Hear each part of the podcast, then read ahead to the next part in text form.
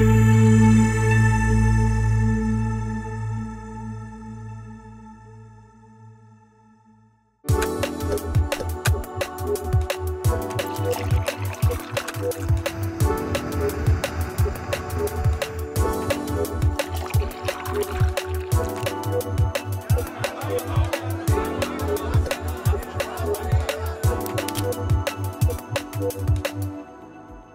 ค่ะ กลับมาสู่ส่วนที่ 2 หรือว่าตอนที่ 2 แล้วนะคะ เราก็จบไปแล้วเนาะกับตอนแรกที่ดูความหมายทั่วไปที่เกี่ยวข้องกับรัฐมนเออที่เกี่ยวข้องกับสถาบันการเมืองนะ ตอนนี้เรามาดูนะคะว่าตัวอย่างสถาบันทางการเมืองที่อาจารย์หยิบยกมาเนี่ยคืออะไรเนาะก็คือรัฐธรรมนูญนะคะ หรือว่า constitution เนาะก็รัฐธรรมนูญมีความสำคัญมาก ๆ อาจารย์เชื่อว่า พวกเราเนี่ยต้องได้ยินคำนี้มาแน่นอนค่ะว่ารัฐธรรมนูญเนี่ยเพราะมันเป็นกฎหมายที่มีความสำคัญใช่ไหมแล้วก็เป็นกฎหมายที่เรียกได้ว่าาสูงสุดนะที่แต่ละประเทศหรือว่าแต่ละรัฐเนี่ยต้องมีนะดังนั้นเรามาดูกันเนาะว่ารัฐธรรมนูญคืออะไร รัฐธรรมนูญด้วยตัวความหมายของมันแล้วเนี่ยมันคือกฎหมายสูงสุดของรัฐ ซึ่งรัฐธรรมนูญมันก็มีหน้าที่เนาะในการกำหนดความสัมพันธ์ระหว่างรัฐกับประชาชน เพราะว่าในรัฐธรรมนูญเนี่ยไม่ว่าจะประเทศไหนก็ตาม เขาก็จะมีแต่ละหมวดเนาะที่กำหนดไว้ว่า รัฐบาลทำอะไรได้บ้าง มีบทบาทหน้าที่อย่างไร หรือว่ามีองค์กรอื่นๆ อย่างเช่นสภาอย่างเงี้ยค่ะ มีบทบาทหน้าที่อย่างไรบ้าง หรือแม้กระทั่งการพูดถึงสิทธิเสรีภาพของประชาชนทุกอย่างมันจะรวมอยู่ในรัฐธรรมนูญเนาะแล้วก็นอกจากนี้แล้วเนี่ยรัฐธรรมนูญก็มีความสำคัญในฐานะที่เป็นรูปแบบการปกครองของรัฐ และการใช้อำนาจรัฐนะ ก็อย่างที่อาจารย์พูดถึงเมื่อคลิปที่ผ่านมาว่าการใช้อำนาจรัฐในแต่ละระบอบการเมืองก็ไม่เหมือนกันใช่ไหมประชาธิปไตยก็จะเป็นอีกแบบหนึง่งเผด็จการก็จะเป็นอีกแบบหนึง่งสำหรับอันต่อมาเนี่ยรัฐธรรมนูญก็เป็นกฎหมายเนาะแล้วก็สามารถศึกษาในแง่ของค่านิยมทางการเมือง และระบบการเมืองที่ถูกกำหนดอยู่ในรัฐธรรมนูญได้ อย่างเช่น ประเทศไทยอย่างเงี้ยเราจะเห็นได้ว่าประเทศไทยนะคะ ก็ระบุไว้เลยในรัฐธรรมนูญ ว่าเป็นประเทศที่ปกครองด้วยระบอบประชาธิปไตย อันมีพระมหากษัตริย์ทรงเป็นประมุขดังนั้นเราอาจจะไปดูได้ว่าเออทำไมนะคะ ถึงต้องเป็นประชาธิปไตย แล้วก็มีพระมหากษัตริย์เป็นประมุขนะคะ ก็จะเป็นลักษณะของค่านิยมทางการเมืองที่เกิดขึ้นนะคะในประเทศไทยเนาะแล้วก็สืบทอดกันมาเป็นระยะเวลายาวนาน อันต่อมานะคะรัฐธรรมนูญก็จะเป็นตัวกำหนดสิทธิเสรีภาพของประชาชนว่าเป็นอย่างไรบ้าง ประชาชนมีสิทธิเสรีภาพมากน้อยแค่ไหน แล้วก็มีสิทธิ์ที่จะมีส่วนร่วมทางการเมืองในรูปแบบใดได้บ้าง ดังนั้นรัฐธรรมนูญมันก็เลยเป็นกฎหมายที่มีความสำคัญค่ะ แล้วก็ทุกรัฐต้องมีเนาะรัฐธรรมนูญ ถ้ามิฉะนั้นแล้วเนี่ยการปกครองประเทศมัน คือมันถ้าเราไม่มีกฎหมายมันเหมือนบ้านเมืองไม่มีขื่อไม่มีแปรเนาะดังนั้นการปกครองประเทศมันอาจจะเป็นไปได้ด้วยความยากลำบาก การมีกฎหมายนี่แหละ มันก็จะช่วยทำให้อ่า การปกครองเนี่ยมันชัดเจนเนาะแล้วก็ประชาชนก็รู้อะว่าตนเองจะมีสิทธิเสรีภาพมากน้อยแค่ไหน เพราะมันมีตัวกฎหมายระบุนะคะสำหรับที่มาของรัฐธรรมนูญเนาะในแต่ละประเทศเนี่ยก็จะมีที่มาที่แตกต่างกันนะคะ แล้วก็อาจารย์ก็จะยกตัวอย่างเนาะให้เห็นในบางประเทศว่าเออที่มาของรัฐธรรมนูญมีรูปแบบไหนได้บ้าง อันแรกเลยก็คือเรื่องของการเปลี่ยนระบอบการเมืองนะ บางประเทศนะคะ ยกตัวอย่างประเทศไทยเรานี่เลยนะ เราเปลี่ยนใช่ไหมสองสี่เจ็ดห้าเราเปลี่ยนจากระบอบสมบูรณาญาสิทธิราช เป็นระบอบประชาธิปไตยใช่ไหมคะ อาจารย์เชื่อมั่นว่าพวกเราน่าจะเรียนมาในวิชาประวัติศาสตร์เรียบร้อยแล้วใช่ไหมหรือแม้กระทั่งวิชาสังคมศาสตร์นะคะ ก็ประเทศไทยเนาะก็เปลี่ยนแปลงระบอบการปกครอง ดังนั้นเนี่ยการเปลี่ยนแปลงระบอบการปกครองมันเหมือนการล้างไพ่อย่างหนึ่งอะค่ะ มันก็คือการที่เราเนี่ยต้องเซตระบบการปกครองมาใหม่นะคะ โดยเฉพาะอย่างยิ่งการเปลี่ยนจากสมบูรณาญาสิทธิราชเป็นประชาธิปไตยเนี่ย ซึ่งในเวลานั้นนะคะ ประเทศไทยเรายังไม่มีคอนเซปต์เลยนะ หรือว่าไม่มีแนวคิดนะของการเป็นประชาธิปไตย มันเป็นสิ่งที่กลุ่มคณะราษฎรเนาะก็เอามาใช้นะคะ ในการเปลี่ยนแปลงการปกครองในประเทศ ดังนั้นพอประชาชนคนไทยนะคะ ยังไม่รู้ concept ของการเป็นประชาธิปไตย ดังนั้นรัฐธรรมนูญนี่แหละมันก็จะเป็นกฎหมายที่คอยกำหนดเนาะว่าอ่าพอเราปกครองด้วยระบอบประชาธิปไตยแล้วเนี่ย เราสามารถที่จะทำหรือว่ามีสิทธิเสรีภาพอะไรได้บ้างนะคะ ดังนั้นเนี่ยทุกครั้งเนาะที่มีการเปลี่ยนระบอบการเมืองมันก็ต้องมีการนี่แหละค่ะกำหนดกรอบกฎหมายเนาะเพื่อให้ประชาชนทำตาม ถ้าไม่เช่นนั้นแล้วมันก็จะนำไปสู่ความวุ่นวายเนาะแล้วก็ประชาชนก็จะแบบยังไงอะ่ะคือไม่รู้เหมือนแบบหลงแบบหลงหลงนิดนึงว่าอ้าวแล้วอันนี้แบบเป็นประชาธิปไตยแล้วเราทำหรือไม่ทำอะไรได้บ้างพอมันมีกฎหมายอย่างรัฐธรรมนูญคอยกำหนดเนี่ยมันก็จะชัดเจนมากยิ่งขึ้น อันต่อมานะก็จะเป็นเรื่องของการฟื้นฟูประเทศหลังจากความพ่ายแพ้ในสงคราม อันนี้ย้อนกลับไปนะคะ ในยุคสงครามโลกครั้งที่สองถ้าพวกเราจำกันได้เนาะในยุโรปนะคะก็จะมีใช่ไหมพรรคนาซีของฮิตเลอร์ แต่ว่าใน เอเชียของเราเนี่ยก็มีเหมือนกันสงครามโลกครั้งที่2เนาะที่เกี่ยวข้องนะคะ ก็คือประเทศญี่ปุ่นนะ ก็ลุกลานหลายประเทศเลย ทั้งเกาหลีทั้งจีนนะคะ แล้วก็แน่นอนญี่ปุ่นเนี่ยเขาก็มีความพยายามเนาะอยากจะสร้างวงไพบูลแห่งมหาเอเชียบูรพาซึ่งอันนี้จะเป็นสิ่งที่ญี่ปุ่นก็พยายามแบบใช้ความเป็นแบบเชื้อชาตินิยม เชื้อชาตินิยมยังไงก็คือว่าเราเอเชียเหมือนกันดังนั้นเนี่ยเราก็ต้องทำให้ความเป็นเอเชียของเราเนี่ยมันเข้มแข็งมากยิ่งขึ้น แล้วเขาก็ใช้แนวคิดนี่แหละค่ะในการที่เข้าไปแบบหาพันธมิตรเนาะที่สนับสนุนญี่ปุ่นนะคะ แล้วแน่นอนการเข้าไป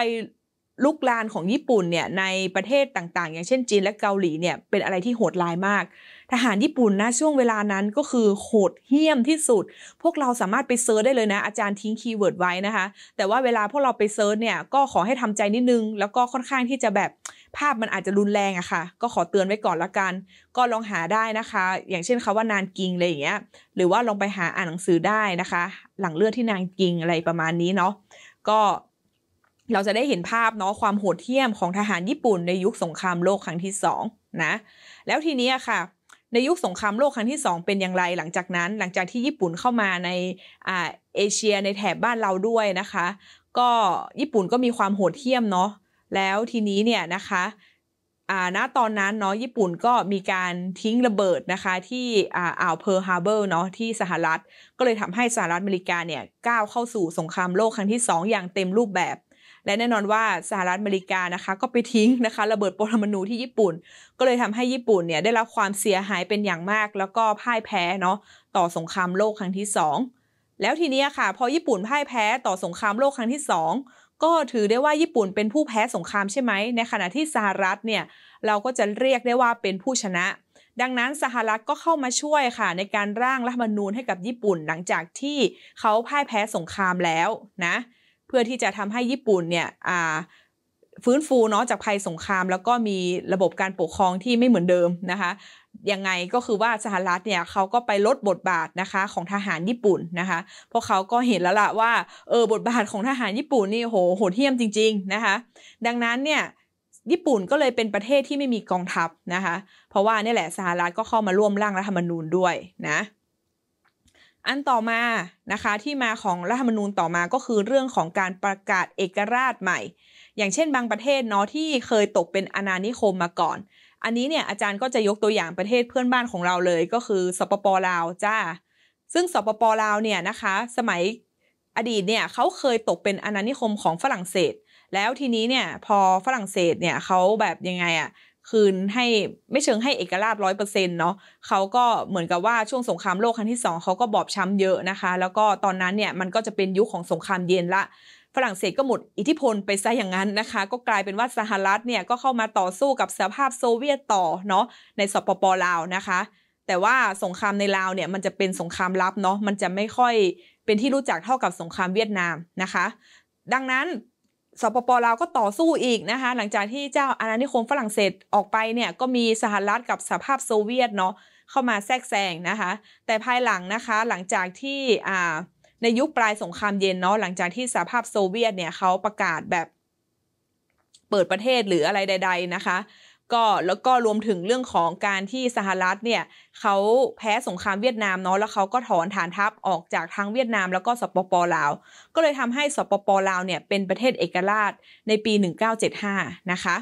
พอสปปลาวเป็นเอกราชปุ๊บแน่นอนเขาก็ต้องเปลี่ยนแปลงเขาก็ต้องมีการแบบเซตระบบเนาะการปกครองขึ้นมานะคะเพราะเมื่อก่อนเนี่ยระบบการปกครองของสปปลาวมันถูกแทรกแซงด้วยประเทศมหาอำนาจ พวกแบบอย่างฝรั่งเศสสหรัฐสภาพโซเวียตนะคะ ดังนั้นพอเขาเป็นเอกราชอย่างแท้ทรูเนี่ยหรือว่าแท้จริงเนี่ยก็เลยทำให้สปปลาวเนี่ยก็ต้องร่างรัฐธรรมนูญขึ้นมาเพื่อกำหนดกรอบนะคะในการที่จะ เป็นกรอบการปกครองกรอบการเมืองนะคะ รวมถึงระบบการเมืองด้วย แล้วก็สำหรับที่มาอันสุดท้ายก็คือเรื่องของการรัฐประหารนะคะ ก็กลับมาที่ไทยอีกครั้งหนึ่งนะคะ หลังจากที่เราพูดถึงเรื่องการเปลี่ยนแปลงระบบการเมืองเมื่อกี้แล้วเนาะอย่างของไทยเนี่ยการรัฐประหารก็เกิดขึ้นบ่อยมากนะคะ สามารถไปดูได้เลยว่าของเราเนี่ยรัฐประหารไปแล้วกี่ครั้งเนาะแล้วก็แน่นอนทุกครั้งที่มีการรัฐประหารเกิดขึ้นเนี่ยคณะรัฐประหารก็ต้องมีการฉีกรัฐธรรมนูญทิ้งนะคะ ฉีกทิ้งแล้วก็ร่างรัฐธรรมนูญใหม่ แล้วก็เราเนี่ยก็ต้องไปลงประชามติเนาะเพื่อที่จะรับหรือไม่รับร่างรัฐธรรมนูญนั้นๆนะคะ ดังนั้นของไทยเนี่ยรัฐธรรมนูญเรามีหลายฉบับมากนะคะ ไปเซิร์ชดูได้โอ้โหแบบยี่ประมาณ 20 ฉบับเลยก็ว่าได้อย่างเงี้ยนะคะ เยอะมากเนาะอ่าแล้วทีนี้การรัฐประหารพอเกิดขึ้นแต่ละครั้งนะคะ ก็นั่นแหละรัฐธรรมนูญก็ฉีกทิ้งก็ต้องเขียนใหม่ก็จะเป็นที่มาใหม่ของรัฐธรรมนูญนะคะ ซึ่งทั้งหมดนี้เนาะก็จะเป็นที่มาของรัฐธรรมนูญ มาดูประเภทของรัฐธรรมนูญกันนะคะ ก็ รัฐธรรมนูญเนี่ยก็จะถูกแบ่งออกเป็น 2 ประเภท ประเภทแรกก็คือรัฐธรรมนูญแบบไม่เป็นลายลักษณ์อักษร หรือแบบจารีตประเพณีนะคะ ซึ่งรัฐธรรมนูญประเภทนี้เนี่ยมันจะเป็นรัฐธรรมนูญที่พัฒนามาจากจารีตประเพณีที่เกิดขึ้นในรัฐยกตัวอย่างอย่างเช่นอะไรบ้าง อย่างเช่นในประเทศอังกฤษอะไรอย่างเงี้ยค่ะ ซึ่งอะไรก็ตามแต่ที่เป็นจารีตประเพณีที่สืบทอดกันมาตั้งแต่อดีต และได้รับการยอมรับจากสมาชิกในสังคมเนี่ยนะคะ เขาก็จะเอามาบัญญัติไว้อยู่ในรัฐธรรมนูญ อย่างเช่นสถาบันกษัตริย์อย่างเงี้ยจะเห็นได้ว่าในอังกฤษเองก็เป็นอีกหนึ่งประเทศนะคะ ที่ถูกปกครองด้วยระบบกษัตริย์มาเป็นระยะเวลายาวนานเนาะก่อนที่จะเปลี่ยนแปลงเป็นประชาธิปไตยนะคะ ดังนั้นเนี่ยสถาบันกษัตริย์ก็จะเป็นสถาบันที่เรียกได้ว่าได้รับการยอมรับจากสมาชิกส่วนใหญ่ของสังคม แล้วก็รัฐธรรมนูญก็จะถูกกำหนดไว้ให้พระมหากษัตริย์ในอังกฤษนะคะ อยู่ใต้รัฐธรรมนูญเนาะดังนั้นเนี่ยจะเห็นได้ว่า อะไรก็ตามแต่นะคะ จารีตประเพณีวัฒนธรรม หรือแม้กระทั่งค่านิยมบรรทัดฐานที่ได้รับการยอมรับจากสมาชิกส่วนใหญ่ในสังคมอะคะ่ะก็จะสามารถที่จะเป็นรัฐธรรมนูญแบบไม่เป็นลายลักษณ์อักษรได้นะคะแต่ว่าทั้งนี้ทั้งนั้นเนี่ยปัจจุบันเราจะเห็นได้ว่า โลกเราเนี่ยเปลี่ยนแปลงไปอย่างรวดเร็วมากใช่ไหมคะถ้าเราสังเกตเนาะเดี๋ยวนี้เนี่ยเราเป็นยุคของเทคโนโลยีข้อมูลข่าวสารนะคะซึ่งบางครั้งการเปลี่ยนแปลงของโลกเนี่ย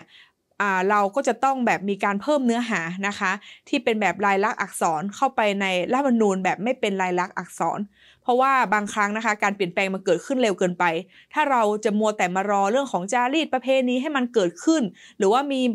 ค่านิยมบรรทัดฐานวัฒนธรรมใด ๆ ที่มันเกิดขึ้นเนาะมันค่อนข้างที่จะใช้เวลานะคะ ดังนั้นเนี่ยการบัญญัติไปเลยเนาะว่าเออเนี่ยมันมีการเปลี่ยนแปลงที่เกิดขึ้น แล้วก็มันส่งผลต่อสิทธิเสรีภาพของประชาชนอย่างไรเนี่ยมันก็จะทำให้รัฐธรรมนูญนั้นเนี่ยมันทันสมัยนะคะต่อการเปลี่ยนแปลง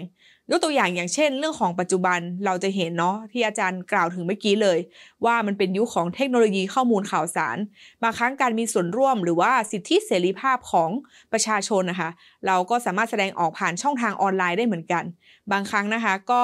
เขาก็จะมีเกี่ยวข้องกับเรื่องนี้เนี่ยที่ถูกบัญญัติเนาะไว้ในรัฐธรรมนูญนะคะ ก็เพื่อที่จะตอบโจทย์เนาะต่อการเปลี่ยนแปลงของยุคสมัยนะคะ สำหรับรัฐธรรมนูญอีกประเภทหนึ่งเราจะเรียกว่าเป็นรัฐธรรมนูญแบบลายลักษณ์อักษร อันนี้ชัดเจนเลยค่ะว่าเป็นรัฐธรรมนูญที่เขียนไว้เป็นลายลักษณ์อักษรนะคะ โดยเนื้อหาของรัฐธรรมนูญประเภทนี้เนี่ยนะคะมักจะเกิดขึ้นกับประเทศเกิดใหม่ หรือประเทศที่เป็นเอกราชนะคะ เพราะว่าประเทศเกิดใหม่ หรือประเทศที่เป็นเอกราชเนี่ยเหมือนที่อาจารย์ยกตัวอย่างสปปลาวเมื่อกี้ค่ะ เราจะเห็นได้ว่าเขาแบบเหมือนต้องนับ หนึ่งใหม่อะเพราะเขาเริ่มต้นจากศูนย์เนาะเขาต้องนับหนึ่งใหม่ในการกดเอ่อในการกำหนดเรื่องของระเบียบเรื่องของกฎหมายนะคะ ระบบการเมืองการปกครองต่างๆ ดังนั้นเนี่ยมันไม่มีหรอกจารีตอะแบบในอดีตที่ผ่านมาที่เขาสั่งสมกันมา แล้วก็ทำให้เป็นรัฐมนูญแบบไม่เป็นลายลักษณ์อักษรได้ มันเหมือนกับว่าเขาต้องเริ่มต้นใหม่หมดเลย ดังนั้นนะคะรัฐมนูญแบบลายลักษณ์อักษรเนี่ยมันก็เลยเกิดขึ้นนะคะ เพื่อที่จะกำหนดขอบเขตต่างๆเนาะแล้วก็รวมถึงสิทธิทางการเมืองด้วยค่ะ สำหรับความสำคัญของรัฐมนูญนะคะ ก็จะเห็นได้ว่าเป็นกฎหมายที่จัดระเบียบการปกครอง แล้วก็อำนาจอธิปไตยของรัฐเนาะเพื่อให้รู้ว่าเออตอนนี้เราอยู่ภายใต้ระบบการปกครองแบบไหน อันที่ 2 เป็นกฎหมายที่ให้หลักประกันและคุ้มครองสิทธิและเสรีภาพขั้นพื้นฐานของประชาชน อันต่อมานะคะเป็นกฎหมายที่ให้หลักประกันและคุ้มครองสิทธิเสรีภาพขั้นพื้นฐานของประชาชนเหมือนกัน อย่างเช่นว่าประชาชนเนี่ยนะคะ จำนวนกี่คนมีสิทธิเสรีภาพในการถอดถอนชื่อได้ตามรัฐธรรมนูญนะคะ ชื่อในที่นี้ก็คือชื่อของสสสมาชิกสภาผู้แทนราษฎรนะคะ หรือแม้กระทั่งการยื่นเสนอกฎหมายอะไรต่างๆ และแน่นอนว่า สิ่งเหล่านี้รัฐมนูญเขาก็จะคอยบอกว่าเนี่ยมันเป็นสิทธินะ ดังนั้นเนี่ยก็ต้องได้รับการคุ้มครองนะคะ ไม่ใช่ว่าประชาชนยื่นเสนอกฎหมายปุ๊บ แล้วก็กลายไปว่าโดนรัฐลงโทษอย่างเงี้ยมันก็ไม่ถูกต้องนะคะ เพราะรัฐมนูญมันก็จะกำหนดไว้เนาะว่าสิ่งเนี้ยประชาชนทำได้แล้วก็ต้องได้รับการคุ้มครอง แล้วก็นอกจากนี้แล้วรัฐธรรมนูญก็มีความสำคัญในฐานะที่เป็นเครื่องมือการปฏิรูปการเมืองนะคะ อย่างเช่น รัฐธรรมนูญแห่งราชอาณาจักรไทยปี 2560 นะคะ ในหมวด 16 เนี่ยเขาก็ได้กล่าวไว้ว่า การปฏิรูปประเทศเนี่ยที่ให้ความสำคัญเนาะกับความสามัคคี ปองดอง และลดความเหลื่อมล้ำนะคะ ตลอดจนการสร้างความรู้ความเข้าใจเกี่ยวกับการปกครองในระบอบประชาธิปไตยอันมีพระมหากษัตริย์เป็นประมุขซึ่งอันเนี้ยเขาก็ เป็นคอนเซปต์เนาะหรือว่าแนวคิดที่เกี่ยวข้องกับการปฏิรูปประเทศที่เกิดขึ้นเนาะในรัฐมนูญนะคะของไทยปี 2560อ่าเพื่อให้เห็นภาพชัดเจนยิ่งขึ้น อาจารย์ก็เลยเอารัฐมนูญของไทยนี่แหละค่ะในปี 2560 เนี่ยมาให้พวกเราเห็นภาพมากยิ่งขึ้นเนาะว่า ในรัฐมนูญมันได้กำหนดขอบเขตสิทธิเสรีภาพอย่างไรบ้าง ซึ่งแน่นอนรัฐธรรมนูญไทยนะคะ มันมีหลายมาตรามาก ๆ อาจารย์ไม่สามารถเนาะที่จะหยิบยกมาทุกมาตรา ที่เกี่ยวข้องกับสิทธิเสรีภาพของประชาชนชาวไทยได้ในวิดีโอคลิปนี้นะคะ เพราะมันเยอะจริง ๆ อาจารย์เลยอยากแนะนำให้พวกเราเนี่ยไป search นะคะ ไปดูเนาะใน รัฐธรรมนูญนะคะ สามารถ search ได้เลยใน Google นะคะรัฐธรรมนูญไทยเนาะหรือเดี๋ยวนี้นะมันจะมีพวกแบบอินโฟกราฟิกอะไรที่น่าสนใจเยอะแยะมากมายนะคะ ที่เกี่ยวข้องกับสิทธิเสรีภาพของประชาชน ในรัฐมนูญที่เขาทำออกมาแล้วแบบเข้าใจได้ง่ายมากยิ่งขึ้นเนาะดังนั้นเนี่ยพวกเราก็สามารถไปดูได้ แล้วก็ในวิดีโอคลิปนี้เนาะอาจารย์ก็จะหยิบยกมาเพียงแค่บางมาตราให้พวกเราเห็นภาพนะคะ แต่ทั้งนี้ทั้งนั้นเนี่ยเออรัฐมนูญเนี่ยถ้าเราได้มีโอกาสเข้าไปดูเนาะตัวรัฐมนูญทั้งหมด เราจะเห็นในมาตราแรก ๆ เลยเนี่ยเขาจะกล่าวถึงเรื่องของระบบการเมืองแล้วก็การปกครองนะคะ ว่าประเทศไทยเนี่ยปกครองด้วยระบอบอะไรนะคะ แล้วใครเนี่ยมีอำนาจหน้าที่เนาะหรือว่าสถาบันการเมืองไหน มีอำนาจหน้าที่อย่างไรบ้าง ทุกอย่างมันจะถูกเขียนไว้นะคะ ในรัฐธรรมนูญเนาะสำหรับตัวอย่างที่อาจารย์หยิบยกมานะคะ ก็คือเรื่องของสิทธิเสรีภาพของพวกเราเนาะในฐานะที่เราเป็นประชาชนชาวไทยนะคะ ก็จะเห็นได้ว่าเขาก็ได้กำหนดไว้ในหมวดที่3นะคะ ก็เขียนไว้แบบตัวเป้งๆเลยว่าสิทธิเสรีภาพของปวงชนชาวไทย เรามีสิทธิเสรีภาพยังไงบ้างนะคะ อย่างเช่นเรามีความเสมอภาคทางกฎหมายเนาะหลักการไม่เลือกปฏิบัตินะคะ ก็คือความเท่าเทียมไม่แหละไม่ใช่มองว่าเออคนนี้แบบยังไงรายได้ต่างกับเราอะไรเงี้ยแล้วก็เลือกปฏิบัติไม่ดีกับเขาอย่างเงี้ยไม่ใช่เนาะคือทุกคนควรจะมีความเท่าเทียมกัน ตามคันลองประชาธิปไตย สิทธิเสรีภาพในชีวิตและร่างกาย สิทธิในการนับถือศาสนา ทุกอย่างมันจะถูกระบุไว้ในรัฐธรรมนูญ ดังนั้นเนี่ยในประเทศไทยเนาะเราก็มีสิทธิเนาะที่เราอยากจะนับถือศาสนาพุทธคริสต์อิสลามหรืออื่นๆใดนะคะ ที่ได้รับการยอมรับเนี่ยก็ได้หมดเราก็จะเปิดโอกาสเนาะที่ให้อ่าประชาชนเนี่ยนับถือศาสนาได้ หรือบางคนเนี่ยอาจารย์เห็นหลังๆมานี้ก็จะเริ่มมีกระแสละที่บัตรประชาชนแล้วก็ตรงคำว่าศาสนาก็คือแบบเว้นว่างไว้อะไรอย่างนี้ก็มีเหมือนกัน ซึ่งอันเนี้ยมันก็จะเป็นสิทธิของรัฐธรรมนูญที่รองรับไว้ อ่าสำหรับตัวอย่างมาตราที่อาจารย์อยากจะหยิบยกให้พวกเราได้ดูกันขอย้ำอีกครั้งมันมีหลายมาตรามากๆนะจ๊ะหนูๆดังนั้นเนี่ยอาจารย์ไม่สามารถเล่าให้ฟังได้ทั้งหมด เอาแค่อันนี้ละกันมาตรา 44 ก่อนละกันเนาะก็จะเห็นได้ว่ามาตรา 14 นี้เป็นมาตราที่มีความสำคัญนะคะ แล้วก็เรียกได้ว่ามันถูกตีความอะได้อย่างหลากหลายเนาะ ก็อย่างเช่นว่าประชาชนเนี่ยนะคะยังสามารถมีเสรีภาพในการชุมนุมโดยสงบและปราศจากอาวุธ เว้นแต่การชุมนุมขัดต่ออำนาจตามบทบัญญัติแห่งกฎหมายที่ตราขึ้น เพื่อรักษาความมั่นคงของรัฐ ความปลอดภัยสาธารณะ ความสงบเรียบร้อย หรือศีลธรรมอันดีของประชาชน ซึ่งทั้งหมดเนี้นะคะ มันก็ขึ้นอยู่กับการตีความ ซึ่ง องค์กรที่มีหน้าที่ตีความรัฐธรรมนูญนะคะ ก็คือสารรัฐธรรมนูญ ดังนั้นการชุมนุมแต่ละครั้งที่เกิดขึ้นเนี่ยเขาก็จะมีอำนาจหน้าที่ในการตีความว่า อันเนี้ยมันเออเป็นภัยต่อความมั่นคงของรัฐไหมหรือว่ามันส่งผลต่อความปลอดภัยสาธารณะหรือเปล่านะคะ ดังนั้นเนี่ยเราจะเห็นได้ว่ามาตรา 44 เนี่ยมันอารมณ์เหมือนกับว่าเออประชาชนมีสิทธินะเสรีภาพนะแต่สุดท้ายเนี่ยก็อย่าให้มันไปแบบกระทบกระเทือนความมั่นคงของรัฐนะคะ ดังนั้นเนี่ย การตีความอะไรต่างๆ ตามตัวบทกฎหมายเนี่ยนะคะ บางครั้งเราก็จะเห็นได้ว่ามันก็ถูกตีความไปในรูปแบบที่แตกต่างกันเนาะบางม็อบทำไมถึงเป็นม็อบที่เรียกได้ว่าสามารถชุมนุมได้ แต่ทำไมบางม็อบถึงโอ้โหโดนกฎหมายเล่นงานจังนะคะ ก็ฝากไว้ให้คิดละกันเนาะนะคะ ก็ทั้งหมดนี้เนาะอาจารย์ก็หวังว่าพวกเราคงจะเห็นภาพมากยิ่งขึ้นนะคะ ที่เกี่ยวข้องกับสิทธิเสรีภาพของประชาชนชาวไทยนะคะ ในรัฐธรรมนูญเนาะ แล้วก็ได้เห็นภาพมากยิ่งขึ้นที่เกี่ยวข้องกับตัวกฎหมายรัฐธรรมนูญ ที่มาของรัฐธรรมนูญรวมถึงเรื่องของประเภทของรัฐธรรมนูญนะคะ แล้วก็อาจจะเห็นภาพมากยิ่งขึ้นเนาะว่ารัฐธรรมนูญไทยเนี่ยเป็นอย่างไร แล้วก็เรื่องของสิทธิเสรีภาพของประชาชนเนี่ยเป็นยังไงได้บ้างนะคะ แล้วก็พวกเราสามารถไปค้นหาข้อมูลต่อยอดจากสิ่งที่อาจารย์สอนได้เนาะเพราะยุคสมัยเดี๋ยวนี้นะคะ ฟังแต่อาจารย์สอนอย่างเดียวไม่พอแล้วเนาะเราก็ต้องไปเซิร์ชไปค้นหาข้อมูลต่างๆ ได้ด้วยเหมือนกัน